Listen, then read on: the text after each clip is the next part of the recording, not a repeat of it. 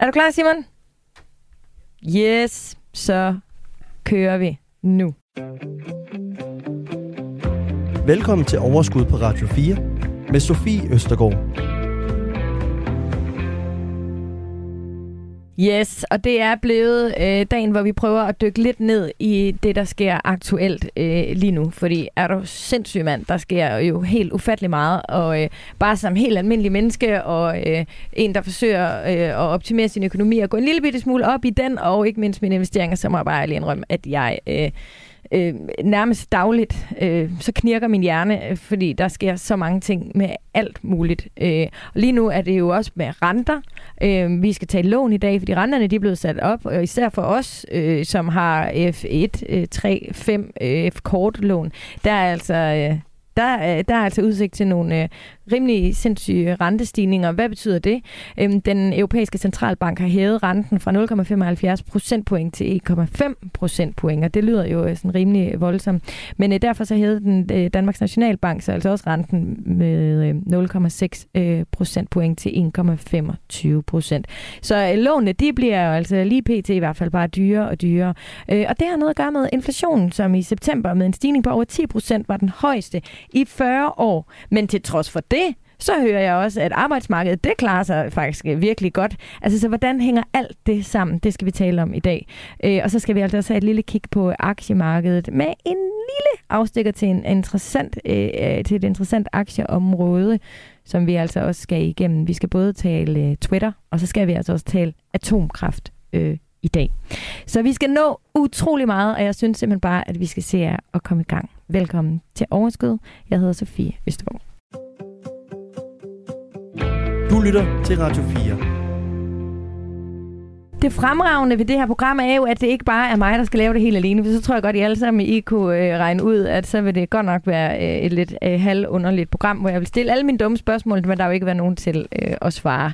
Det er der heldigvis altså øh, øh, nærmest overflod i øh, det her program. Og øh, nogle af jer, som jo sidder herinde sammen med mig øh, ægte, fysisk, det er jo jer, Martin øh, Riedel. Velkommen til. Tusind tak. Du er øh, indehaver og finansiel rådgiver hos Realkreditkonsulenterne. Ja, lige præcis. Og Martin, øh, det er jo ikke tilfældigt, at øh, vi ringer til dig igen og igen, fordi i foråret der lavede vi øh, to øh, hvad hedder det, programmer, som handlede om lån.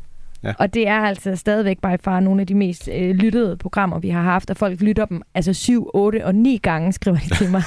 fordi, øh, fordi det er så rart, det der med, at man kan spole tilbage og så fatte nogle ting, som virkelig kan være svære ja. at forstå, når man går til møde i banken. Øhm, og det er allerede her en anbefaling, hvis der er nogen, der ikke har lyttet til de programmer, men sidder og skal overveje nyt lån, så gå lige tilbage øh, og gør det. Men Martin, fedt, at du vil være med øh, i dag, nu når vi skal tale renter og, og lån. Jamen, generelt. det er en fornøjelse. Tak fordi jeg må komme. Brian Bus, Nordnet, du er også med i dag. Meget kort, men ja. Meget kort? Nej, du er da med hele vejen igennem. Så Ej, kan du fedt. sige noget, når du vil, og lade være, når du ikke har er så meget lyst. Det er et dejligt privilegie Ja, er det ikke det? Det glæder mig til. Men øhm, du er også ret klog, hvis jeg skal sige det, og det er jo mig, der bestemmer. Det vil jeg ikke modsige. med det. Ej, men øh, vi skal øh, tale, øh, vi skal tjekke lidt, øh, hvad sker der på aktiemarkedet lige for tiden, og så skal vi også øh, i særdeleshed tale atomkraft, fordi øh, jeg lavede et program for ganske nyligt. I sidste uge var det, øh, Simon, det blev sendt, tror jeg.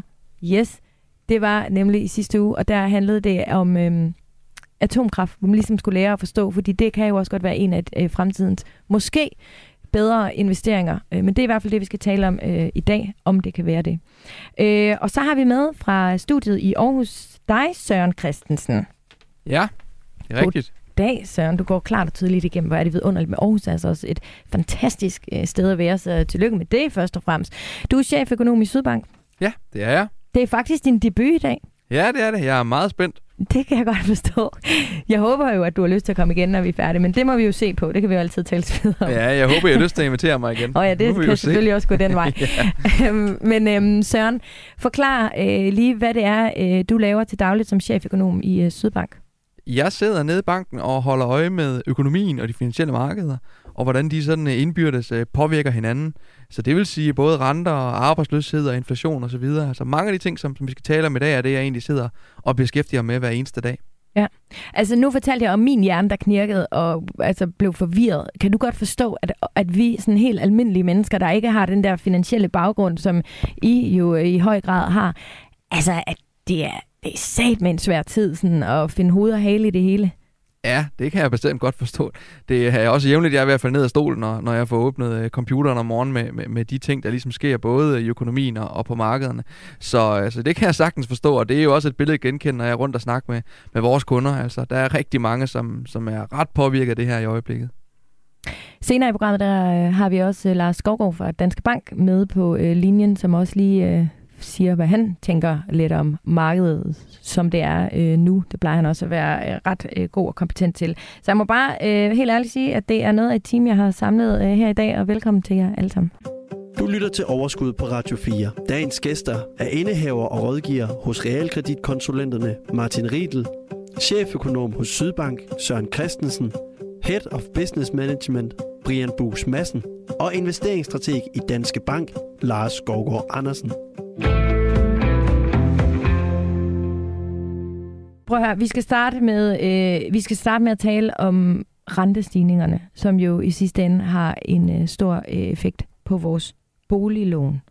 Øh, Martin, kan jeg gå ud fra, at øh, I har travlt, øh, realkreditkonsulenterne for tiden, og har haft det i lidt tid, altså?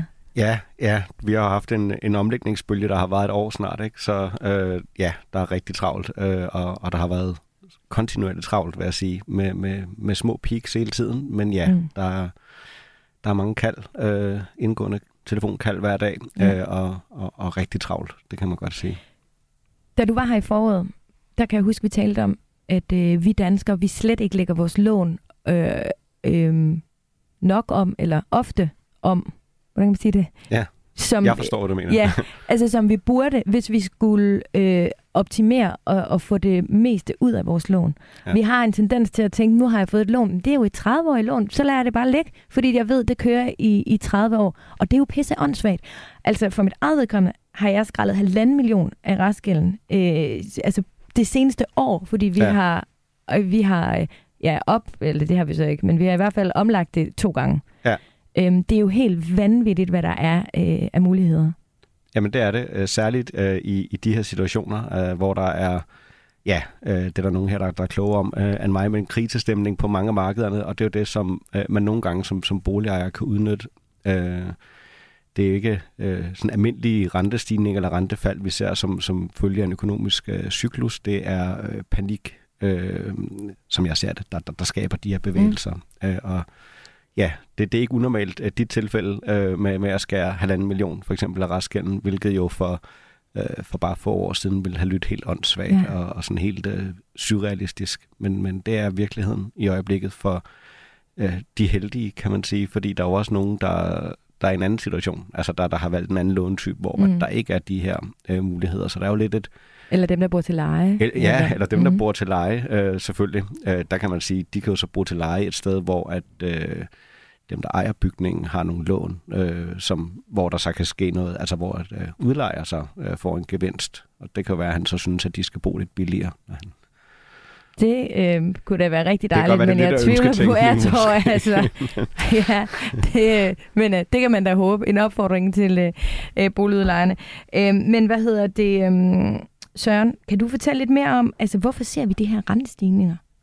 Jeg er sådan set enig i, at det, at det er delvist drevet af panik. Og den panik, synes jeg især, vi finder hos centralbankerne i både Europa og USA, som øh, Øh, i starten undervurderede den her inflation og sagde, ja, det er da rigtigt nok, at, at priserne er steget, og vi skal da også have hævet renterne, men, men meget af det her er midlertidigt, og så travlt har vi slet ikke. Øh, der har pipen fået en helt anden lyd, må vi sige, og det har den haft nu i, i snart et halvt års tid, hvor man laver nogle renteforholdelser, som er markant større end dem, man normalt laver, og så laver man endda øh, flere i træk. Så vi er i gang med nogle centralbanker, som, som jeg siger, nærmest panisk forsøger at hæve renterne øh, alt det, de kan og tør, øh, for at bringe den her inflation ned. Og, og det er jo det, der ligesom smitter af på renterne, øh, i og med, at de er steget så hurtigt, fordi det her det er, er på mange måder kommet bag på investorerne. Og, og hvordan foregår det? Altså nu læs, nu, øh, det her program det bliver optaget øh, fredag den 11 tror jeg, det er i dag. Øh, øh, det vil sige, øh, nogle dage inden, at det bliver sendt tirsdag, lytter man på podcast, så kan det jo godt være, at det er endnu øh, længere. Men, men as we speak her fredag, der skete der i i, i altså der for, har for nyligt været øh, nyt fra USA øh, i forhold til renter, og, og, og der var jo nogle tal, som nu lige pludselig gik bedre, end hvad man havde troet i forhold til øh, øh tidligere. Øhm, jeg synes, det går utrolig meget øh, op, og så går det ned, og så altså, er, er det, altså hvor unormalt er det, Søren, at vi ser, altså, at det går så voldsomt mm. op og ned, som jeg synes, altså jeg i hvert fald tænker, det gør lige nu. Ja, men det er, det er meget atypisk. Det er meget atypisk, at renterne for det første er steget øh, så meget på så kort tid, men også at vi sådan på få dage ser øh, så stor udsving, som vi gør i, i både den ene og den anden retning øh, lige for tiden. Og det skyldes lidt, at der lige nu er enorm usikkerhed om økonomien, men også især om, hvor inflationen øh, skal bevæge sig hen. Så vi fik en, en rigtig positiv overraskelse øh, torsdag eftermiddag, hvor amerikansk inflation ikke steg lige så meget, som investorerne havde forventet og frygtet. Øh, og, og det er altså sådan, siger, en forbier i en størrelsesorden, vi, vi meget sjældent ser. Altså normalt kan vi egentlig ret godt forudsige, hvordan bliver inflationen øh, næste måned, altså men med, med en lille afvielse. Sådan er det ikke lige nu, hvor, hvor der er så stor udsving. Så i går var det en stor forbier, og, og det blev i den grad fejret øh, hos investorerne, som, øh, som øh, købte ind med arme og ben, og det fik altså renterne til at falde ret markant. Også hjemme i Danmark, hvor vi jo lige, så, lige pludselig gik fra øh, 6% øh, boliglån til 5% boliglån, og i øvrigt også, at, at sådan et 4% boliglån måske bliver, begynder at blive interessant igen. Så, så det var noget, der kunne mærkes med det samme. Og Martin, hvad har alt det her så af betydning for alle dem, der sidder med henholdsvis fastforrentede lån, hvor Søren jo så siger, at nu kan det være, at den 4% den bliver aktuel, men men hvad har det altså i højere grad i virkeligheden betydning for dem, der sidder med øh, de der flexlån, som jo både kan være F-kort, F1, F3, øh, altså, fordi det er, jo, det er jo det, man har hørt om den senere ja. tid, at det er dem, der bliver påvirket mest. Ja, altså du kan sige, hvis, øhm, hvis vi tager de fastforrentede lån først, så i gamle dage, og, og det er bare et år siden, øh, men altså før al den panik her, øh, der, der skulle man, når man lavede omlægninger, der, der skulle man øh, se meget på, jamen, hvor lang tid går der før en, en, en opkonvertering, den har, er blevet spist op af den højere rente, og hvor lang tid holder en nedkonvertering osv. Og alle de øh, regler og, og så videre kan man godt øh, i nogen grad tilsidesætte, fordi markederne er så ustabile, som de er nu. Øh, så hvis en omlægning, hvad skal vi sige, en opkonvertering i dag holder i, i fem eller syv år, så er det utrolig lang tid øh, fem eller syv måneder er, er næsten nok, øh, sådan mm. sagt med et glimt i øjet. Det kan man selvfølgelig ikke se i radioen. Men altså, øh, øh, det, det er et helt nyt øh, game, det her, øh, når, når, når renterne bevæger sig på den her, hvad skal vi sige, panikagtige måde. Øh, og og der, der skal man... Øh, øh, gøre, som jeg, som jeg lærte at gøre dengang jeg, jeg sad og, og handlede øh, rentederivater i, i netop Danske Bank, som jeg kan forstå. Handlede hvilke nogen, siger du? øh, renteswaps, rentederivater, øh, finansielle instrumenter og obligationer. Okay. Men, men det, jeg lærte dengang øh, af, en, af en meget klog mand, det var, at når, når andre panikkede, så var det, at man skulle gå imod det. Altså hvis du så noget bare faldt drastisk, og det kan være helt ligegyldigt, hvad det er, men hvis det bare faldt drastisk, skulle du købe det. Hvis det steg meget, meget hurtigt, skulle du sælge det. Mm. Øh, og, og det er også lidt den approach, jeg synes, man skal tage som, øh, som boligejer i dag. Ikke fordi man skal sådan, gå, gå spekulantvejen nødvendigvis, men altså hvis noget rykker sig rigtig hurtigt lige pludselig, så i stedet for at sidde og håbe på, at det nu skal blive endnu bedre, øh, så hvis du kan udnytte det som en gevinst, så tag den. Ja. Øhm, og, og den modsatte vej gælder sådan set også. Det vil sige, dem, der er i flexlån, og det var det, det nummer to del af spørgsmålet, mm. dem, der er i flexlån, synes jeg ikke skal panikke ud i det øh, lige nu. Altså panikke ud af flexlånet over et fastforrentet lån. Med mindre, at man... Øh, at man, at man sidder lidt, lidt for længe på toilettet hver dag på grund af dårlige mave over det med renterne. Fordi hvis det, hvis det påvirker ens livskvalitet, hvis ikke du kan sove om natten, og hvis du er bange for at skulle gå fra hus og hjem, så er det en anden situation. Men, men hvis du har taget flekslånet, øh, som på den måde, jeg synes, man skulle tage flekslånet på, hvor man har, har råd til, også selvom renten skulle hedde 6 eller 7 procent i, i, en, i en periode, så skal man ikke panikke, når resten af markedet panikker, fordi du, du, der tjener du ikke penge på at panikke, der taber du penge på at panikke.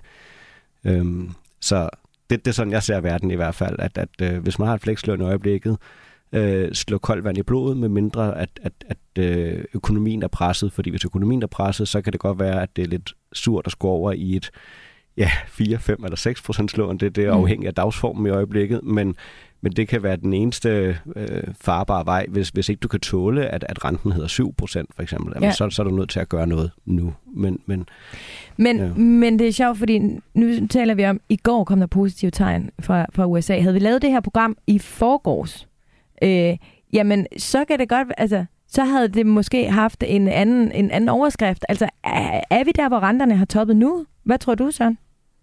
Ja, det vil jeg være forsigtig med at, at, at, at sige. Jeg, jeg tror stadigvæk godt, at vi kan få et, et, et ben op igen i, i de her rentestigninger. Øhm, og, og det tror jeg, fordi at vi i hvert fald herhjemme ikke endnu har set øh, det her knæk inflation. Det har vi heller ikke set i, i, øh, i Europa som helhed. Det kan godt være, at den, sådan, den ordentlige inflation vil falde tilbage, og det vil den ganske givet gøre, fordi vi har fået øh, et stort fald i elpriserne. Men, men øh, sådan øh, den, den, den kan kalde kerneinflation, hvor man ligesom renser ud for fødevare- og energipriser, øh, det har vi altså ikke rigtig fået styr på endnu. Og før man får det, så tror jeg ikke, at centralbankerne de er villige til at stoppe op. Jeg ser det lidt i går som, at, at investorerne ligesom fejrer, at nu kan centralbankerne begynde at slappe af. Øh, det gjorde investorerne også i sommer. Øh, og så da der centralbankerne så, at nu er renten faldet et, et helt procentpoint, og man har tjent 10% på sine aktier. Øh, så vågnede de altså op og sagde, hov hov, det er ikke det, vi er interesseret i, fordi vi forsøger faktisk at få efterspørgselen øh, bragt ned. Øh, og det tror jeg stadigvæk er den agenda, de har. Øh, derfor vil jeg være meget forsigtig med at sige, at renterne er, er toppet nu. Jeg tror sagtens, vi kan se renten stige i løbet af de næste måneder, men, men jeg tror sådan set også, at det her med, at inflationen vil bevæge sig ned, og der kommer styr på det her, det tror jeg er tilfældet, når vi kigger 12 måneder frem, og derfor er det egentlig øh, min forventning, at vi vil se renterne bevæge sig ned på en 12-måneders horisont. Jeg vil bare være meget forsigtig med at sige, at det allerede er nu. Okay, men, øhm, men øhm, når vi får inflationstal fra USA, altså hvor, i hvor høj grad skal det påvirke os i Danmark? Altså fordi de seneste tal for Danmark viser jo stadigvæk, at vi har en stigende inflation øh, herhjemme. Øhm, Martin, altså, eller måske er det mere til Søren, det ved jeg ikke. Men, men det, i virkeligheden sådan kan du tale videre. Men mm. hvordan er, altså kan du forstå, hvad jeg mener? Altså en ja. ting er, at det, at det virker til, at lige pt. er billedet i USA po- mere positivt, det her, end det har været tidligere. Men i Danmark er den stadigvæk, øh, går det stadigvæk den forkerte vej, så at sige, hvis, hvis, mm. altså, hvis man skal sige det på den måde. Ja. Øhm, kan, kan de to... Øh, kan det egentlig være sådan lidt uafhængigt af hinanden, og vi kan se, at renterne i Danmark vil stige fortsat, men hvor det i USA vil gå den anden vej? Ja, det kan, det kan sagtens ske. Altså, der er selvfølgelig en sammenhæng, og det er også den, vi helt klart ser i går, at, at, at bliver det situationen bedre i USA, skal den amerikanske centralbank ikke sætte renten op i samme omfang, som de ellers skulle have gjort, så trækker de de danske renter ned. Altså, det har den effekt. Men vi kan sagtens være i en situation, hvor det her inflationspres er mere vedvarende i Europa, og inflationen øh, fortsætter med at være højere. Jamen, men så skal, den, øh, så skal renterne herhjemme øh, sådan set fortsætte med at stige, øh, selvom at, at de ikke gør det samme i USA. De, øh, de vil nok bare ikke være stedet lige så meget, som, som hvis det var øh, tosidigt, kan man sige, på den måde, at, at det var den samme situation, der gør sig gældende i USA.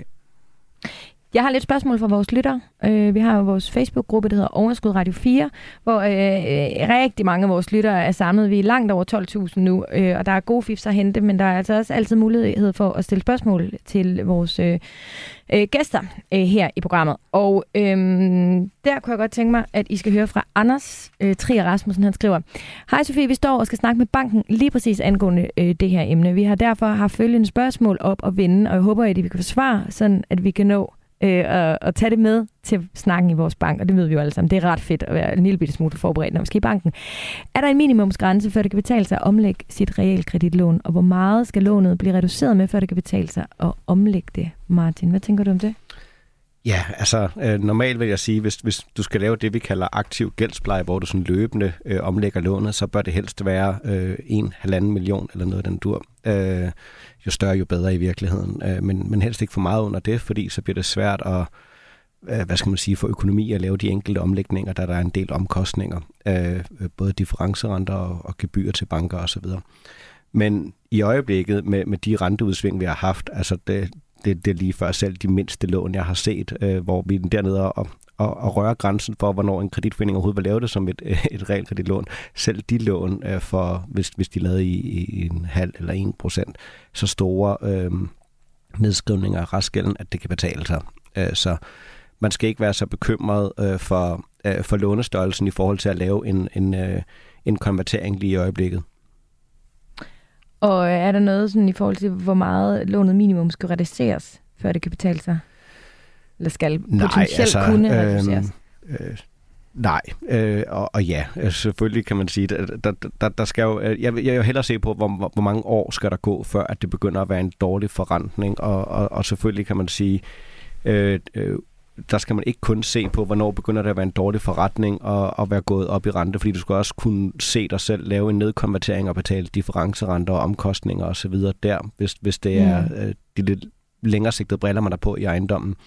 Men, men hvis nu man så overvejer at sælge ejendom inden for en 5-10-årig periode, og omlægningen den holder i, lad os sige, 15 år, øh, jamen, så, så er det ikke så, så farligt at lave den, kan man sige, fordi så, så kommer du ud af, af lånet i alle tilfælde, inden den når at blive en dårlig omlægning. Joachim øh, Funke Larsen, han spørger, jeg har et spørgsmål angående kurser på 30-årig realkredit 1%. Vi overvejer at opkonvertere til F-kortkursen, men den var nede omkring 65 i september, og nu er kursen nærmere 70, men renten er jo steget. Jeg kan ikke helt forstå, hvorfor den er steget. Altså, det handler også simpelthen om, at vi alle sammen jo godt ved, at når renten den stiger, så falder kursen. Så Martin, Joachim har ret i, at det er super mærkeligt, at når renten den stiger, at kursen den så også stiger. Ja, ja, det kan jeg godt forstå, han, øh, han, han undrer sig over, og, og det, det er måske lidt tilbage til, at, at man misforstår måske lidt det, når centralbanken hæver renten. Øh, det er i øh, 99 ud af 100 tilfælde øh, allerede indiskonteret. Folk, folk ved det godt. Der, der er kloge folk, som, som dem her i studiet, der allerede har øh, gættet, var lige ved at sige, øh, investorerne har gættet på, at renten vil stige. Så selvom det bliver breaking news hver gang, at øh, nu sætter Nationalbanken, eller nu sætter ECB renten op, så er det ikke breaking news, forstået på den måde. Det det, det, det vidste alle. Alle vidste, Ja. den, den ville blive sat op med, hvad den nu blev sat op med. Så, så øh, det er meget mere interessant, hvad de så øh, indikerer med deres øh, øh taler efterfølgende, altså deres Q&A-sessions eller deres øh, øh, pressebriefing efterfølgende, hvor man leder efter clues til, jamen vil de fortsætte med at sætte renten op, eller, eller hvordan ser det ud? Øh, og så, så i den her situation, ja, øh, øh, Nationalbanken har sat renten op, øh, men, men kursen på hans 1% lån er samtidig steget, det, det er jo to meget forskellige renter. Den ene er en, en 30-årig øh, rente, og den anden er en, en, øh, en helt kort øh, øh, diskontorente. Øh, så, så det er to meget, meget forskellige dele af rentekurven, vi ser på. Øh, og man kan også sagtens være i en situation, hvor at, øh, øh, man kunne forestille sig, at, at, at de sætter renten for kraftigt op, eller øh, indikerer, at de vil sætte renten yderligere kraftigt op, lig, ligesom øh, øh, de sagde i USA sidst, det her med, jamen er I ikke bange for at øh, sætte, sætte renten øh, for meget op og dermed skabe øh, recession, hvor de sagde, jamen prøv at høre, vi, vi er mere bange for, at vi ikke sætter renten nok op, og vi kan altid sætte den ned igen øh, senere, øh, hvis der skulle komme for meget recession. Øh, så, øh, men men det, den, den slags retorik kan sagtens have den påvirkning, at, at de lange renter falder, fordi at centralbanken viser mod. Øh, man skal huske på, at de lange renter er jo, ja selvfølgelig er de en form for gennemsnit af alle de korte renter forventet over en periode, men de er jo primært styret af, hvad tror man inflationen vil være. Mm. Og hvis centralbankerne er øh, tilbageholdende med at sætte renten op, så frygter investorerne, der køber de lange obligationer jo, at deres værdi bliver udhulet af inflation. Så i virkeligheden, når man køber obligationer, vil man gerne have en centralbank, der er aggressiv. En, der sætter renten op og bekæmper inflationen. Fordi i det øjeblik, der kommer inflation, så bliver de lange værdipapirer værdiløse. Så når man hører, øh, lad os, øh, at, centralbanken sætter renten op, så har det ikke en til en betydning for vores allesammens lån, at det nødvendigvis øh, tilsvarende. Ikke, eller ikke, kommer- ikke, ikke et langt fastforrentet lån. Øh, Nej. og, og man er i hvert fald bagud på point, hvis, hvis, man, hvis man bruger øh, den nyhed, at centralbanken sætter renten op til at vurdere, hvornår man skal omlægge sit lån. Øh, så, så, har man, så, man, så er man lidt bagud på kurven, hvis man kan sige det sådan. Det er old news. med mindre at, at markedet, øh, altså med mindre de overrasker, og havde de nu sat op med, med 100 basispunkter, eller 150 basispunkter, så, så kunne det selvfølgelig have haft en, en voldsom betydning, men, men ja, øh, hvis, øh, hvis de sætter op med det, som markedet har gættet på, så, så påvirker det ikke Mm. nødvendigvis. Så det korte svar er øh, til Joachim, at øh, øh, fordi øh, vi læser, at renten den stiger, så er det ikke ens betydende med, at renten lige præcis på hans lån Nej. også er steget. Nej. Fordi det passer stadigvæk det, vi alle sammen ved, at når renten den stiger, så falder kursen omvendt. Lige, lige præcis. Det, Det er det er en der- det er matematisk ikke til sammenhæng. diskussion. Det, det, det Godt. er ligesom tyngdelån eller Godt. andet. Det, det kan vi ikke diskutere. Søren, du var inde på det lidt tidligere, hvor du sagde, at hen over en 12-årig periode, der mente du, at, øhm, at renten øh, den skulle... Nu vil jeg ikke putte ord i munden på dig, men øh, nedad, ikke? Mhm. sagde du. Ja, Øhm, ja. 12 måneder faktisk. Ja, Sagde jeg ikke det? Nå, i hvert fald. Det var det, jeg mente. 12 Mm. mm. måneders. Mm. Mm. Men Maja Britt Skibsted, hun vil gerne lige høre dig i forhold til, at hun skal refin- refinansiere sit F5 og F3-lån i januar, henholdsvis oktober eller i, i 24 henholdsvis januar og oktober. Og der håber hun virkelig, at renten den når bøje af inden. Vil du øh, sige, at Maja, hun kan bare sove øh, trygt øh, om natten, fordi det, det er der helt styr på? Ja, det skal man, det skal man passe på med at sige. Ja, det vil du alligevel ikke, Søren. Nej, det vil jeg ikke, men, men, men, men det er min ret klare forventning, at, at vi kommer til at se det. Men, men måske i mindre grad i, i, i forhold til de her, de her flexrenter. Øhm, fordi at når jeg, når jeg taler om, at renterne kommer til at falde, så tror jeg primært, det er, det er de lange renter. For som Martin siger, så skal investorerne også indregne inflationen, og de skal indregne, hvad centralbankerne kommer til at gøre over en lidt længere periode. Og jeg tror netop, vi vil se centralbankerne presse de øh, her styringsrenter øh, markant op, og får derefter udløst en recession, øh, når man har beholdt dem i et stykke tid, og så skal man nok til at sætte renterne ned igen. Og det er i virkeligheden også den øh, forventning, vi begynder at kan se på de finansielle markeder, hvor vi mange steder ser, at de korte renter nu er højere end, end de lange renter. Øh, og det er nøjagtigt det, jeg tror øh, kommer til at udspille sig. Fordi de her styringsrenter, de har ret godt fat i de helt korte renter, især sådan noget som F-kort, men, men egentlig også til dels i, i F3-lånene, øh, hvorimod rentefaldene vil komme øh, lidt længere ude, altså hvor man kan sige de 30-årige eller, eller, eller 5-renterne. Så det er ikke fordi, jeg tror, hun skal forvente, at det bliver øh, meget lavere renter, end det hun ser ind i nu, men, men jeg tror heller ikke, de bliver meget højere, end det hun ser nu. Faktisk tror jeg, de er lidt lavere.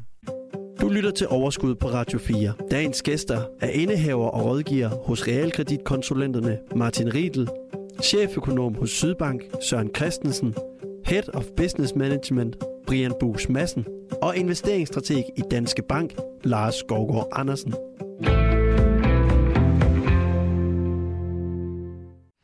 Øhm, Søren, vi Ja. skal tale om arbejdsmarkedet, fordi det der jo øh, et eller andet sted også øh, altså ikke giver mening. Hvilket jeg synes, mange af de andre ting også en gang imellem ikke gør. Men det er jo, at arbejdsmarkedet, at det går jo faktisk ret godt. Ledighedsprocenten, den er tæt på bundrekorden, øh, som vi havde før finanskrisen. Den er helt nede på 2,5 procent. Hvordan, altså, hvordan, øh, hvordan kan det være, Søren? Ja, men altså, vi står jo i virkeligheden i den her lidt specielle situation, at det går øh, fantastisk i, øh, i økonomien og i dansk økonomi i særdeleshed. Altså, der er masser af damp under kedlerne, men vi hører om den sådan, øh, det ene problem efter det andet, og, og det er fordi, når vi sådan kigger lidt frem, øh, så bliver det ekstremt udfordrende øh, for, for økonomien og også for den enkelte. Øh, og det er blandt andet inflationen, som, som jo allerede er det nu, men det er bare ikke rigtig bit på, på økonomien øh, endnu. Og, og der kan man jo kigge på, hvad er, det, der, hvad er det, der gør, at vi har den her høje inflation. Og det er sådan set, at der er en, en rigtig stor øh, efterspørgsel i økonomien og, og en masse aktivitet, øh, som er det arbejdsmarked, der er et spejlbillede af. Øh, og det tror jeg desværre kommer til at ændre sig. Jeg tror, det bliver en noget anderledes situation på arbejdsmarkedet, når vi kommer ind i, i 2023. Men arbejdsmarkedet er altså en af de sidste steder, hvor vi ser øh, sådan en, en vending i økonomien øh, manifestere sig. Og det er simpelthen fordi, vi står, tror jeg, lige midt i den vending nu, og, og derfor har vi ikke for alvor endnu kunne se det på arbejdsmarkedet. Og hvad, hvad er det, du er bekymret øh, for? Fordi jeg ved, at du har udtalt dig, at vi er bekymret for, at øh, jamen, ja, du, har, du har sagt til øh, TV2, øh, kombinationen af så lav arbejdsløshed og så høj inflation giver grobund for nogle uholdbare store lønstigninger. Derfor er det ikke nogen katastrofe, hvis arbejdsmarkedet køler lidt ned. Vi er Mm. mm. dog lidt bekymret for, at der bliver tale om mere end bare en nedkøling. Hmm. Det er lidt dystert, Søren, synes jeg. Ja, det er det. Og, og i virkeligheden så er det jo noget, der sådan er, er lidt svært at, at, at både forklare og, og sådan, øh, ja, så skal jeg sige, at, at frame rigtigt, fordi at, øh, at det centralbankerne i virkeligheden prøver på nu, det er at fremprovokere den her recession. De prøver at fremprovokere flere arbejdsløse, øh, for på den måde, at lønningerne ikke stiger for hurtigt. Øh, Og hvad er, det, der, hvad er det, der gør, altså hvorfor er det, at centralbankerne gerne vil have det? Kan du lige prøve at sætte et på det? Ja, det er fordi, hvis, hvis det pludselig sker, så får vi den her øh, frygtede spiral af løn- og prisstigninger, øh, hvor lønningerne stiger for at kompensere for de stigende priser, som så er nødsaget til at stige endnu mere, og, og så skal lønningerne gøre det samme, og så har vi en, en, en rigtig uholdbar spiral, som måske kan holde krisen lidt for døren, øh, sådan på den korte bane, men gør, at inflationen kommer endnu mere ud af kontrol, og den efterfølgende krise, vi så øh, får i økonomien, bliver desto dybere, og, og sikkert også øh, mere længerevarende. Så, så derfor prøver man nu fra centralbankernes side at bremse det her, inden det kommer så vidt. Og det havde i virkeligheden været skønt, hvis man havde indset det øh, allerede ved årsskiftet eller, eller i efteråret 2021. For så kunne man sikkert have, have bremset op på en lidt mere øh, balanceret måde. Øh, det har man ikke gjort, og nu ender man i det, vi, vi i starten omtalte som panik. Og, og det er også det, jeg tror, der gør, at vi så kommer til at få et lidt mere end bare en nedkøling af arbejdsmarkedet, altså lidt mere en, en markant opbremsning, hvor arbejdsløsheden stiger mere end bare en lille smule. Så derfor tror jeg heller ikke, vi kommer til at se den her spiral af løn- og prisstigninger, fordi at virksomhederne allerede nu kan se, at, at ordrebøgerne begynder at, at være noget slattende. Og hvor lang tid taler vi, Søren? Hvornår er vores verden tilbage til bare lidt af det, som vi følte, at vi kendte? der kommer til at gå noget tid, og jeg tror i hvert fald, at vi skal bruge 2023 på at komme igennem den her proces, hvor, hvor økonomien øh, øh, bliver justeret ned til, til et lidt lavere leje. Øh, forhåbentlig så kan vi, når vi tager hul på 24, begynde at kigge lidt frem igen. Og i hvert fald, hvis man sådan kigger på de finansielle markeder, så regner de med, at øh, inflationen vil være nede omkring 2%, som jo er normalen, øh, når, vi, når vi skifter til 24. Øh, og det er da realistisk, men måske også en lille smule optimistisk. Men, men det synes jeg godt, vi kan være. Og at det tilfælde, så tror jeg, at vi i 2024 igen vil begynde at se, at, at vi har en økonomi, hvor der er fremgang, hvor vi igen får nogle lønstigninger, som er højere end inflationen, og vi vil også kan tale om, at beskæftigelsen stiger i stedet for at falde. Søren, jeg synes øh, faktisk, det klædte dig her til sidst lige at være lidt optimistisk også nu, når du også var en lille smule dyster. Det er sådan en god balance. Ja, men det skal man forsøge. Ja, det er nemlig det. Søren øh, Christensen fra øh, Sydbank, tusind tak, fordi at, øh, du vil være med. Og jeg kan sige det med det samme, du må meget gerne komme igen en anden gang. Så det håber jeg, du har lyst til. Det, det har jeg meget lyst til. I inviterer bare. Det kan du dame bande på. Tusind tak, Søren. Kan du have det godt? I lige måde. Tak. Du lytter til Radio 4. Og nu skal vi altså også lige præcis kigge lidt øh, dybere på de her øh, finansielle markeder. Vi skal simpelthen øh, tale om, hvad det er, der øh, foregår derude øh, lige nu. Og øh, Brian, det er jo en af grundene til, at øh, du er her, så det er dejligt, at du har siddet der og lyttet lidt med. Det har været spændende. Jamen, det er godt. Din mikrofon, den virker, øh, vender virkelig underligt. Du ligner en, der den skal bøje dig ned. Vil du ikke have den lidt op eller et eller andet? Men, mens du gør det, så kan jeg altså også øh, øh, byde velkommen til dig, Lars. Tak skal du have. Er du der? Det er jo godt. Hej Lars, du Ja, er ja. jo øh, du er fra Danske Bank, hvor du er investeringsstrateg. Dejligt, at du også kunne være med i dag. Har du det godt, Lars? Jeg har det fantastisk. Øh, spændende at lytte på, hvad I har talt om indtil videre. Ja. Jamen, øh, jeg synes også, det har været øh, ret spændende. Men øh, Lars, nu skal vi tale om øh, jamen, øh, markederne. Altså, hvordan ser det ud øh, lige nu? Altså, sidst vi talte sammen, Lars, fordi du er jo du er jo med øh, en gang imellem, og det er jeg rigtig glad for. Men så ved du jo også, at der så det lidt, lidt besynderligt ud, ikke? Altså, hvor, hvor er vi henne øh, nu? Mhm. Gør det stadig det? Ja, øh, det gør det jo. Og jeg, jeg synes også, det er interessant. Nu refererer vi til den her, øh, de her inflationsdata, der var ude. Jeg ved godt, det, det bliver bragt på et andet tidspunkt, men det er det, vi re- re- refererer til, blandt andet når jeg talt om her, og så bliver det lige pludselig meget bedre, og så stiger aktiemarkedet. Altså, skal man lige passe på med, hvor meget aktiemarkedet stiger, og hvad det er. At Der, der er en hel masse optionshandler, der foregår derinde, som får, får aktiemarkedet til at stige, og det har vi altså set nogle gange her i løbet af efteråret, når, når, når der kommer sådan noget positivt, så stiger det rigtig meget. Mm. Øh, men det er jo ikke sådan, at der kommer massiv flow af penge ind i aktiemarkedet. Øh, Jeg tror stadigvæk, investorer de sidder og kigger, okay, det er fint, at inflationen ikke stiger så meget, som den kommer til, som vi har frygtet, men der var stadigvæk høje priser. Så altså priserne, det er jo ikke noget, der tyder på, at priserne skal falde markant tilbage.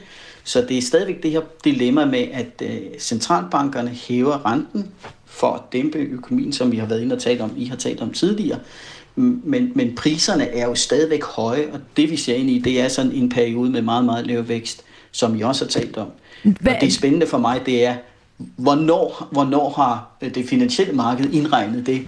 Øh, Hvornår bliver det opportunt for mig at være mere opportunistisk? Fordi jeg skal være det i en periode, hvor folk, vi kan faktisk se, når selskaberne begynder at fyre, det er desværre en af de ting, der skal til, men så kan vi se, at de pågældende selskaber reagerer positivt, fordi vi ved alle sammen, at det bliver svært for dem at tjene penge, hvis væksten falder tilbage. Når du taler om priser, der er, er dyre, hvad, hvad er det, du mener der?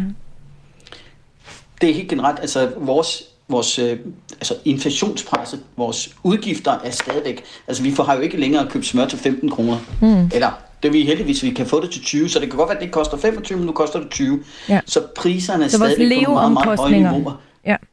Ja, vores leveomkoster, vores rådighedsbeløb er, er blevet forringet.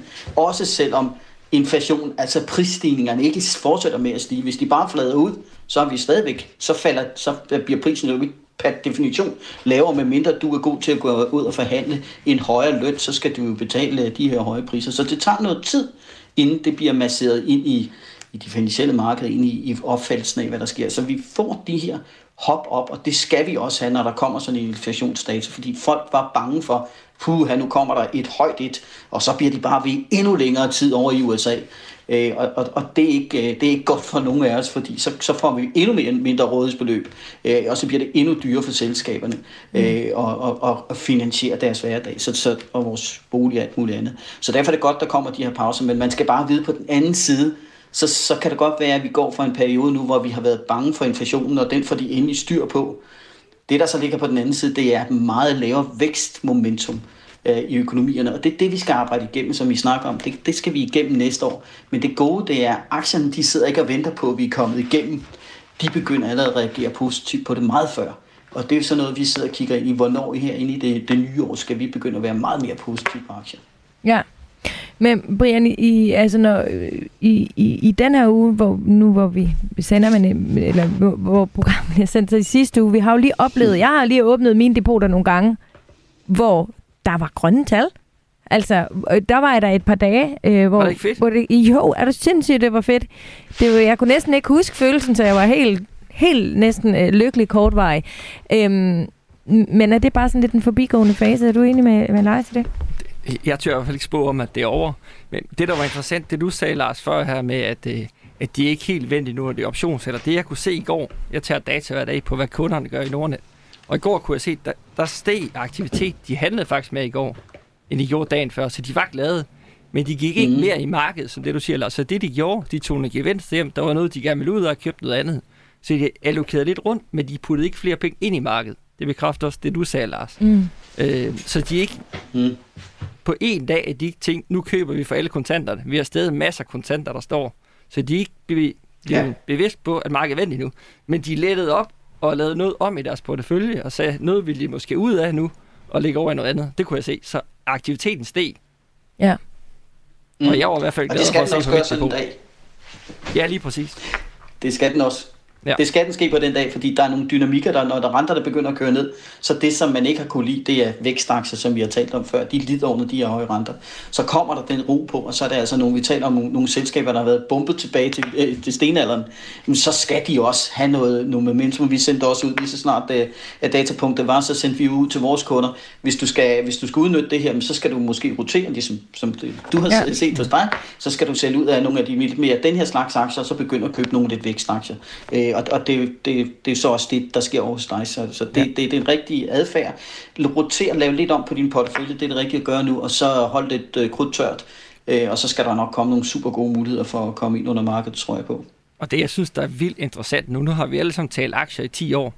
Det har jeg også oplevet Danske Bank sikkert, Lars. Men, men da jeg var kollega med dig i Danske Bank for mange år siden, der havde alle vores kunder obligationer og aktier. Ja. Og obligationer har været... De har, Ja. Der er mange kunder, der har taget mere på obligationer det sidste år, skal man lige tænke på, end på aktier. Jeg var inde og kigge på en ETF'er, Ja. der handler europæiske statsobligationer med over 25 års varighed. Det er en lang fætter. Jeg kan love dig for, at den er blevet banket ja. Sønder sammen i år. Den er faldet med cirka 40 procent. Ja. Fordi folk Ja. var jo Det er villige det til at største købe... kursfald i amerikansk. Ja, lige præcis. Så folk var villige til at købe europæiske statsobligationer til 0 i rente for et år siden. Det er fuldstændig vanvittigt. Ja. Men tænk, når du går ind nu, så Ja. hvis du kommer ind nu fra gaden i dag med en pose penge, så kan du. Ja. både købe obligationer og aktier og få forventet afkast. Det er mega fedt. Så man skal jo kigge ud nu de næste fem Ja. år og sige, mit belønning nu, nu kan jeg også få noget på obligationer. Det kunne jeg altså ikke for fem år siden. Det er giga fedt, så de næste fem år bliver godt for dem, der både har aktier og obligationer, tror jeg. Ja, Det tror jeg også. Og det var også det, jeg talte med sidste gang, jeg var inde hos dig, Sofie. Der talte Mhm. mm. vi også om obligationer. det gjorde Og vi. det tror jeg stadigvæk, at, at vi, vi, vi, vi vil meget gerne noget på aktierne. Jeg tror bare, vi skal, vi skal glæde os over det, vi har, og så skal vi lave lidt om på det, og så skal vi være meget mere aktive inde på obligationsmarkedet og udnytte de muligheder, der er derinde. Øh, det er Men- stadigvæk det bedste råd, jeg har. Det er det råd, jeg også mine kunder til. Ja, men jeg kunne godt tænke mig lige at vide, altså når man, når man øh, åbner sin portefølje og får det der korte lykkerus af, at ud, nu skal jeg dernede derinde, hvordan udnytter vi det så helt konkret? Øh, Lars, du taler om, at man øh, omrokere, det siger I begge to, at man ligesom skal omrokere noget. Øh, du sagde øh, gå i nogle øh, vækstaktier, øh, Lars, men hvordan, hvordan, når man går ind, altså hvordan kan man som helt almindelig investor se, hvad det er, man lige skal gøre den dag, og hvad tendensen den, den siger? Lars, kan du, kan du sige noget om det? Ja, det kan du tro. Jeg kan, hvis du har en rådgiver, så kan du tale med dem. Dem, der ikke har en rådgiver, de må så kigge ind på, øh, vi bliver ringet op af, af, af journalister, der spørger til, hvad sker der i markedet. Så skal man ind og kigge på de, øh, de nyhedsstrømme, der er derinde. Der vil, de, de dygtige journalister, de ringer ret hurtigt, når der kommer sådan et datapunkt, og så spørger, hvad skal man gøre nu? Og så vil vi jo udlægge det også til dem. Så det er noget, man, man skal undersøge det. Så er det selvfølgelig en god idé, at holde øje med, hvad er det, der ligesom bevæger sig i markedet, så vi kan se, at hvis renterne stiger, så er der dele af aktiemarkedet, der har det slemt. Så skal du jo også gøre dig klar til, at hvad sker der, hvis renterne ikke stiger, eller hvis de begynder at falde, så er det måske noget af det her, jeg skal købe. Så, så hvis du er helt uforberedt på, hvad der sker, så kommer du for sent. Men hvis du sætter dig ind i de dynamikker, der driver markedet, så kan du faktisk selv være lidt foran kogen, og så skal du ikke ringe til din rådgiver eller læse avisen. Så kan du faktisk sige, åh, oh, jeg ved, når renterne de begynder at falde, så er det det her segment, jeg skal holde øje med, og det er det, jeg skal købe.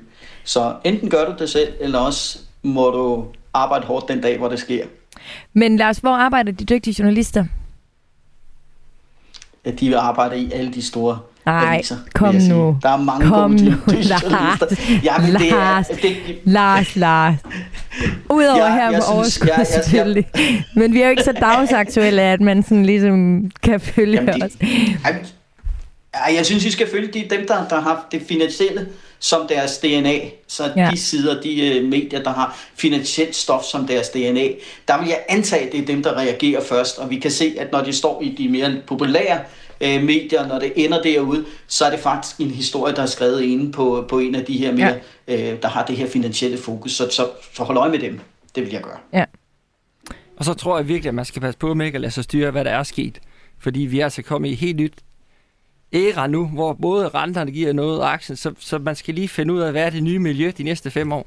Så det hjælper egentlig ikke at kigge så meget tilbage. De sidste fem år har vækstaktier dræbt alle andre.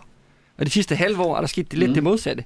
Der er det value- og energiaktierne, der outperformer vækst. Så jeg tror, man skal kigge frem og prøve at kigge med sig selv. Hvad tror jeg på sker? Og så lave en god portefølje ud fra ens risikoappetit. Mm. Og, og jeg tror ikke, man kan sige, at gårdsdagens vinder og fremtidens vinder. Det er ikke Nej, sikkert. og det er jo derfor, Brian, at vi skal være med lige præcis det øjeblik, hvor journalisten ringer til Lars. Og det er ikke? der ingen, der ved. Nej, nej, nej, men man kan da godt gøre et lille forsøg, hvis man nu sidder hjemme. Ja. Ja, du ved det, Lars. Ej, det er det Nå, men prøv at høre, der er nogle andre ting, som jeg gerne vil øh, dykke en lille smule ned i, og en af dem, det er altså øh, Twitter. Altså, det bliver vi nødt til lige at vinde. Fordi nu, ja, det var også Mm. på hovedet, Brian. Altså, jeg ved, Lars også, altså, vi har jo også vendt det nogle gange, og, og kan man nærmest andet end at, end at ryste på hovedet. Men, men hvad har det her altså, af betydning? Altså, fordi en ting er, så ville han købe, så kunne det ikke lade sig gøre. Så endte han skulle med at købe alligevel, og nu øh, fyrer han jo topchefer, og han øh, masse fyre medarbejdere, og der er jo helt absurd meget kritik. Øh, altså, der bliver skrevet simpelthen øh, så meget.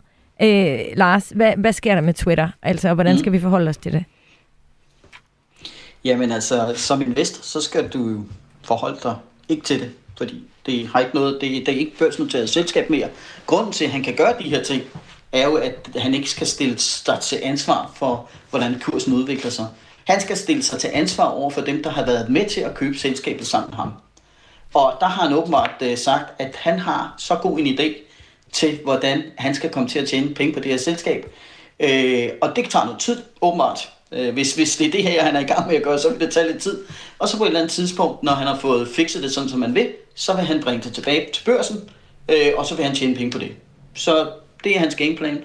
Øh, at en hel masse øh, trækker sig ud af selskabet, øh, og deres, øh, altså nogle af de store selskaber trækker sig i deres annoncer, er jo fordi man ikke helt ved, hvad betyder det der freedom of speech? Hvad, hvad er det nu? Hvordan, hvordan kommer vi til at blive sat i forbindelse med, at det er alle mulige mærkelige mennesker, der får lov til at sige, der, sige noget derinde?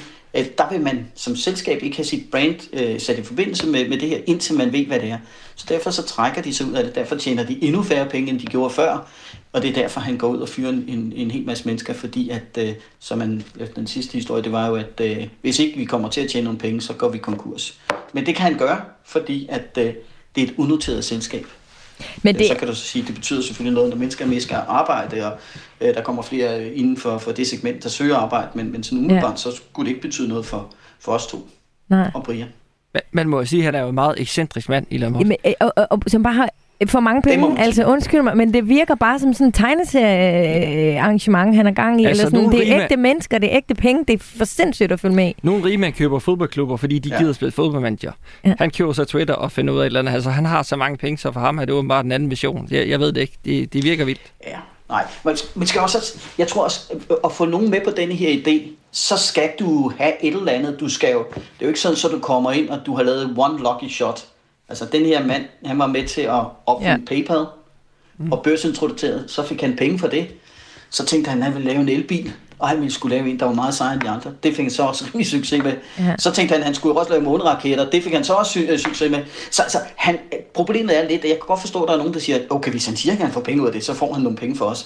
Men mm. altså, det kan jo godt være, at det er den her gang, han fejler. Men han har bare, han har sådan en track for, at, øh, at sådan nogle mærkelige ting, det kan han altså godt få. Altså PayPal var jo ikke mærkeligt, men, men det var det nok lige, da det kom, der forstod vi ikke helt, hvad det var. Men, men sådan noget lidt mere på kanten til, hvad, hvad, hvad, hvad fornuft er for alle os andre. Altså, jeg får, øh, og jeg ved ikke hvorfor, men lyst til at lave en reklame for, øh, reklame, reklame, en lille teaser for et program, øh, som vi sender i næste uge, som er en, øh, hvor jeg har månedens gæst, og det er øh, Claus Riskær Pedersen, som øh, også har været enormt øh, kreativ og virkelig dygtig og har skabt mm. nogle øh, meget, meget spændende ting. Og jeg har haft en meget, meget spændende øh, snak med ham, som er øh, næste uges øh, program. Men, venner, jeg har et øh, spørgsmål til jer fra Kauri Torup. Hun spørger, har jeg overskud, giver det mening at investere i aktier med et gennemsnitligt afkast på cirka 8% per år, når man i forvejen er forgældet i obligationer øh, via realkreditlån til 5% i rente? Og hvor går grænsen? Hvor meget skal den lange rente falde og stige, før det giver mening at investere? Brian, nu talte du lige om obligationer øh, tidligere, så måske er det dig, der skal svare øh, Kavri her. Ja, er det bare at fyre den af? Ej, jeg, jeg synes, altså, hvis nu hun havde et 1% lån eller en halv procent, der lå fast, så ville det måske være mere tilbøjelig til over lang tid ikke være så mange for at ligge i aktier. Altså 5% kontra det langsigtede afkast på aktier. Husk også, der er et, øh, man skal betale skat af gevinsten på aktier også. Mm. Så det begynder at være noget med, hvor hmm, det, det er i hvert fald ikke en bare lige gå til sag for mig. Så jeg vil nok egentlig måske overveje at indfri noget med gæld, hvis det var mig, når det er så højt lån, man har. Ja. Øh, men igen, jeg vil ikke rådgive om, det er meget individuelt, og, ja, ja. og nogen tror på, at de kan få meget mere, så skal man selv. Men, men jeg synes, der er stor forskel på at betale en halv procent kontra 5 procent. Mm. Øh, og især hvis hun tror, mm. at renten skal op, så ja. får hun ikke rigtig noget ud af at kan omlægge sit 5 lån. Altså, forstår du? Så hvis hun stod med 1 procent, og renten steg, så vil gælden falde.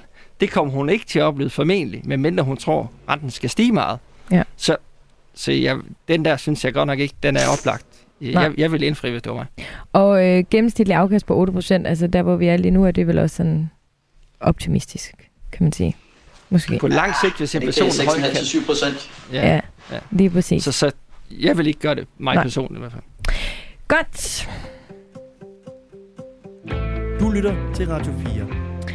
I sidste uge der havde vi et øh, program om øh, atomkraft, hvor vi virkelig gik i dybden med, hvad det var, og, og, og øh, alle jer, der har lyttet til programmet, er sikker på, at ligesom nu øh, endelig sammen med mig har forstået, hvad det her det går ud på, og hvorfor øh, der er nogen, der taler for, og hvorfor nogen, der taler imod. Men jeg kunne rigtig godt tænke mig at tale med jer to om muligheden for at investere i atomkraft, fordi der er jo nogen, og statistikkerne siger flere og flere, som tror på, at det her det er øh, fremtidens øh, energikilde. Og Brian, Øh, du har skrevet lidt om atomkraft øh, øh, for øh, Nordnet øh, blandt andet. Det har været øh, også et, et, blev jo faktisk også et lidt et hit emne her i, øh, i valgkampen, som øh, vi overstået for nylig. Hvordan oplever I øh, for, på Nordnet øh, interessen for atomkraft? Er det den stigende? Ja, det er bestemt stigende, kan man sige, men den, er, den kommer også fra et meget, meget lavt niveau, kan man sige. Så hvis vi tager alle vores kunder, vi har 360.000 i Danmark, så, så er det jo Novo, det er DSV, det er ETF og investeringsforeninger, som de har klart det meste af. Men vi kan se i dag, jeg har lige taget i dag, vi har faktisk 5.000 kunder, mm. der har noget atomkraft relateret liggende i sig. Så Så det er jo, hvad er det, halvanden procent cirka vores kunder. Det lyder ikke mange. Det lyder ikke af mange, Nej. men, men for to år siden var det måske 0,2 procent. Okay, så på Så den du måde ved- kan vi, er det ved at være flere og flere. Ja, lige præcis. Ja. Du ved. Så, så, det begynder jo at vokse. Du siger, Tesla-aktionærer var der heller ikke mange af for 10 år siden. Hvor mange er der det med det? Der er mange. Procent? Det er faktisk den, den udenlandske aktie, der, der er flest, der har. Hvor mange i- procent er det? Øh, procent, det er nok måske 3-4 procent af vores kunder, der har Tesla, Okay. vil jeg tro. Godt nok, men så er halvanden procent jo Ja. rimelig altså, højt også for atomkraft. Jamen, det er så jeg. delt på langt flere aktier, skal du tænke på. Ja, ja, Det er jo delt på 10 selvfølgelig. selskaber og sådan Jo, noget. jo, men stadig antallet, ja. ja. Nå, men øhm, øh, hvad, hvad findes der af muligheder for at investere i øh, atomkraft? Ja, selve sådan atomkraftværker og dem, der bygger, er der ikke så mange af. Så det de fleste, de køber, det, det er uran. Så det er typisk uranminer, de går ind og køber. Mm. Øh, verdens største, det er Cameco, som er, som er den største. Det er den, der er flest, der har. Der er cirka 1000 investorer hos nogle, der har Cameco-aktien. Den har jeg faktisk selv. Den har du, der kan Mm. bare se. Så der tror man jo på, at atomkraft er en måde, så tror man på, at flere og flere skal bygge atomkraftværker, og uranpriser vil stige, og så tjener Cameco penge på at sælge uran til ja. de her atomkraftværker. Ja. Lars, jeg kan høre, at du sidder og tapper i tastaturet. Du er meget øh, aktiv. Øh, du, det er godt, du får arbejdet øh, lidt og tjekket, øh, tjekket, tjekket markedet ud. Det skal du ikke undskylde. Det er kun godt. Øh, men øh, Lars, øh, hvad tænker du om atomkraft? Investeringer? Jamen, der, er- det, jamen, der er ingen tvivl om, at øh, jeg tror, at øh, alle har vågnet op her og fundet ud af, at vi, hvordan, hvordan har vi bragt os i den her situation, så vi er afhængige af, af en mand. Nu var det Mellemøsten, vi var afhængige af tidligere, nu er det, nu er det Putin, vi er afhængige af. Så selvfølgelig kommer det her tilbage på, øh, på agendaen. Øh, det eneste, jeg sådan, øh, skulle have mod det, det er, at øh, det er jo ikke første gang, vi har sådan noget, hvor vi alle sammen kan se det sådan soleklart, at det her, det bliver det. Øh, og så, er det, så, så kommer de her hypes ind, øh, hvor vi bliver hypet, ligesom der var for, var, for det halvanden år siden, jeg var inde, at vi talte om brint. Øh, og så flokkes investorerne over med dem, der har noget med det her at gøre. Og, der, og problemet er, at det tager jo lang tid, inden det her det bliver implementeret. Altså sådan et A-kraftværk, det bygger man altså ikke lige fra den ene dag til den anden. Så sådan Det tager syv år. øh, Det tager øh, syv en- år, Lars. Ja, Det gør det, Ja, det det for det, fik jeg at vide i Så- programmet. Ja. så, så mit eneste anke er i det her, jeg, jeg, jeg kan godt se historien, jeg kan godt øh, forholde mig til det, man skal bare passe på med ikke at få overgjort sådan nogle ting her, fordi så ender man med, at de her selskaber, øh, den langsigtede, det er typisk med en hype, det er, at vi overvurderer den kortsigtede øh, effekt og sådan noget, og så undervurderer vi så de langsigtede effekter, så glemmer vi det. Det, der typisk sker med sådan nogle af de her hypes, det er, at vi brænder nallerne, vi så det rigtigt, det var rigtigt, og så glemmer vi at kigge på det, fordi øh, det gad vi ikke, og nu var det, og så undervurderer vi de der øh, langsigtede effekter, når det virkelig begynder at rulle. Så det er, om det er A-kraft, eller det er brint, eller det er elbiler, eller hvad pokker det er, altså vi skal bare lige tænke os over, hvad er det for nogle selskaber, man, man får investeret i. De skal være robuste, for det tager lang, lang tid, inden øh, de her det udspiller sig. Det vil være det eneste, jeg bare lige vil have med, hvis du spørger mig. Jamen, og det gjorde jeg jo, så tak fordi du svarede, Lars. Øhm, I talte begge to Velkommen. tidligere om det her med, at, øhm, altså, at, at der skal penge ind i aktiemarkedet, og det kommer til at have en betydning. Og der øhm, øh, har øhm, vi faktisk kon- prøver at kontakte nogen, øh, eller vi har prøvet at kontakte øh, ATP, som er Danmarks største pensions- og administrationsselskab, for ligesom at høre, hvad gør de i forhold til investering? For det er jo nogen, der har nogle muskler, kan man sige, øh, i form af økonomi og, og investering. Og de skriver til os, øh, vi har spurgt, om det var noget, de kiggede i retning af, og de skriver, at vi har desværre ikke noget nyt at berette om emnet atomkraft. Vi kan ikke sige så meget. Vores fokus er stadig primært på vedvarende energi, som for eksempel energiøen. Øh, og det har vi også, det var også en del af valgkampen, øhm, at det ligesom er der, fokus er lige nu, og det er jo selvfølgelig, fordi det fra politisk side, tænker jeg, at det de i hvert fald øh, lige nu måske fokuserer på, eller Brind, du er ikke helt enig? Jamen, det tror jeg bestemt også. Der. Jeg tror, ja. atomkraft har jo haft en kæmpe modstand i Danmark i, mm. i mange år. Men når man tager polls nu derude de sidste par år, så er det faktisk skifter ret meget. Ja. Så det er 50-50. Så måske for fem år siden, hvis du som politiker, og ATP har vi jo alle sammen et eller andet af, Mm. så du vil ikke vinde noget på at sige, at du har investeret en del af din så måske 0,2% i atomkraft, fordi ingen synes, at det skulle man. Der er heller ikke nogen, der synes, det er en god idé at investere i tobak i dag. Nej. Du ved, men der findes stadig tobaksselskaber. Så, Ja. ja. Men så jeg det, tror, det skifter. det skifter, men kunne det være et sted, man skulle kigge hen? Altså den dag, hvor ATP og nogle af de store spillere, de begynder at kigge den øh, retning, eller er det så for sent? jeg tror ikke, det er det, fordi de gør det på grund af politisk pres. Hvis, hvis det ellers politiske agenda ændrer sig, og der kommer atomkraftværker i hele Europa, og Danmark også engang får det, så tror jeg også, at ATP vil tage det ind som klasse, hvis de synes, det er en god investering. Mm. Det er jo ikke sikkert, det bliver. Det ved jeg ikke, om det bliver. Jeg synes, det er et spændende område på lang sigt, og jeg er enig med Lars i, om det stiger på et år. Det aner jeg ikke noget om. Men på 10 års sigt synes jeg, det er et vildt spændende emne. Men jeg vil ikke investere alle mine penge i det. Det kan være, at det var 1% af ens øh, opsparing. Ja. For eksempel. Men er det fjollet at gå ind nu, hvis, vi alle, altså, hvis man tror på at det i fremtiden, så kan det godt være det første er om syv år. Du er jo stadig ung, Sofie, så der er jo er masser af år til, at du kan vokse øh, din opsparing. Så bare afsted med mig, hvis jeg tror på det. Altså det vi tidligere har i nogle, at vi har snakket om før, det her månedsopsparing, der, der Mhm. tjekkede jeg faktisk lige, at 78 kunder bruger faktisk deres månedsopsparing til at købe en global øh, ETF i øh, uran. Nå, det kan man. Ja, så den sidste, man det. den, den kørte for to dage siden, der var her helt fra 78 kunder valgt at bruge en lille del, og det er måske 500 kroner eller 1000 kroner, til at investere hver måned i uran. Mm. Ja, så nogen bruger det. Nogen bruger det. Hvornår kommer I til at anbefale det, Lars? Det tror jeg, det tager noget tid. Det, det, der er masser af andre muligheder. Det, det er jo det der, hvor, hvad skal du bukke dig ned efter, og hvad er risikoen? Ja. Jeg synes hele tiden, du skal holde for øje, hvad for en risiko løber du for at få et afkast. Og hvis det er så lang tid til, hvorfor i alverden skulle jeg så gøre det, før jeg kan se, der begynder at være lidt mere substans. Vi står og kigger ind i en periode, hvor det vil være lavere vækst, hvis selskaber, lige meget hvad for noget de kommer til at tjene om 10 år, hvis ikke de overlever som selskab til at være der om 10 år, så er det jo lige meget, om det var en super god idé. Så altså, vi bliver nødt til at kigge på, at de selskaber, vi investerer i lige i øjeblikket, er robuste nok til at komme igennem den her modvind, som er på den korte bane. Og så tror jeg, så vil jeg, altså hvis ikke der er robusthed, så vil jeg overhovedet ikke investere i det øh, i øjeblikket. Og så kan det godt være, at jeg misser øh, nogle raketter, men, men, men der er altså et eller andet, vi glemmer lidt. Der er sådan en økonomi, vi også skal, skal igennem. Øh, og så kan det så godt være, om, hvem ved om nogle år, at det også lige pludselig er noget, vi anbefaler. Det må tiden vise. Men i lige øjeblik, så er det sådan set lige meget, om det er øh, æbler, bananer, uran eller hvad pokker det er derude. Hvis selskaberne ikke er robuste nok, så vil jeg slet ikke investere i dem. Sådan. Øh. Og med den, Det er i hvert fald med den, med den, med den, så vil jeg gerne sige uh, tak til jer begge to. Øhm, og Lars, vi havde talt om, vi skulle lige tale om noget mere, men det tror jeg altså, er det, kan det ikke også være aktuelt i et af de snarligt kommende programmer? Fordi øh, det bliver for langt her. absolut. Godt, fint. Jeg vil bare være Ja, sikker er på, at du var glad. Jeg skal i sommerhus. Godt, godt, godt. Super. God tur, Lars. Jamen, øh, jamen ved du hvad? Tak. I lige måde, Brian, vi tales ved. Ja. Vi snakkes, Lars. Tak, og god tur i sommerhus. Ja, vi gør. Hej med. Hej, hej. Tak. Hej, hej. Yes, du er altid velkommen til at finde vores Facebook-gruppe. Den hedder Overskud Radio 4. Smut derind. Der kan du være en del af mange, som bare gerne vil optimere øh, investeringer og økonomi. Der er gode råd at hente. Og så vil jeg gerne sige tak til Søren Christensen fra Sydbank, Martin Riedel. Han er med fra realkreditkonsulenterne Lars Skovgaard fra Danske Bank og Brian Buus Madsen fra Nordnet. Tak for i dag, Brian. Tak fordi jeg var kommet. Programmet her var tilrettelagt af mig selv og af Simon Helberg.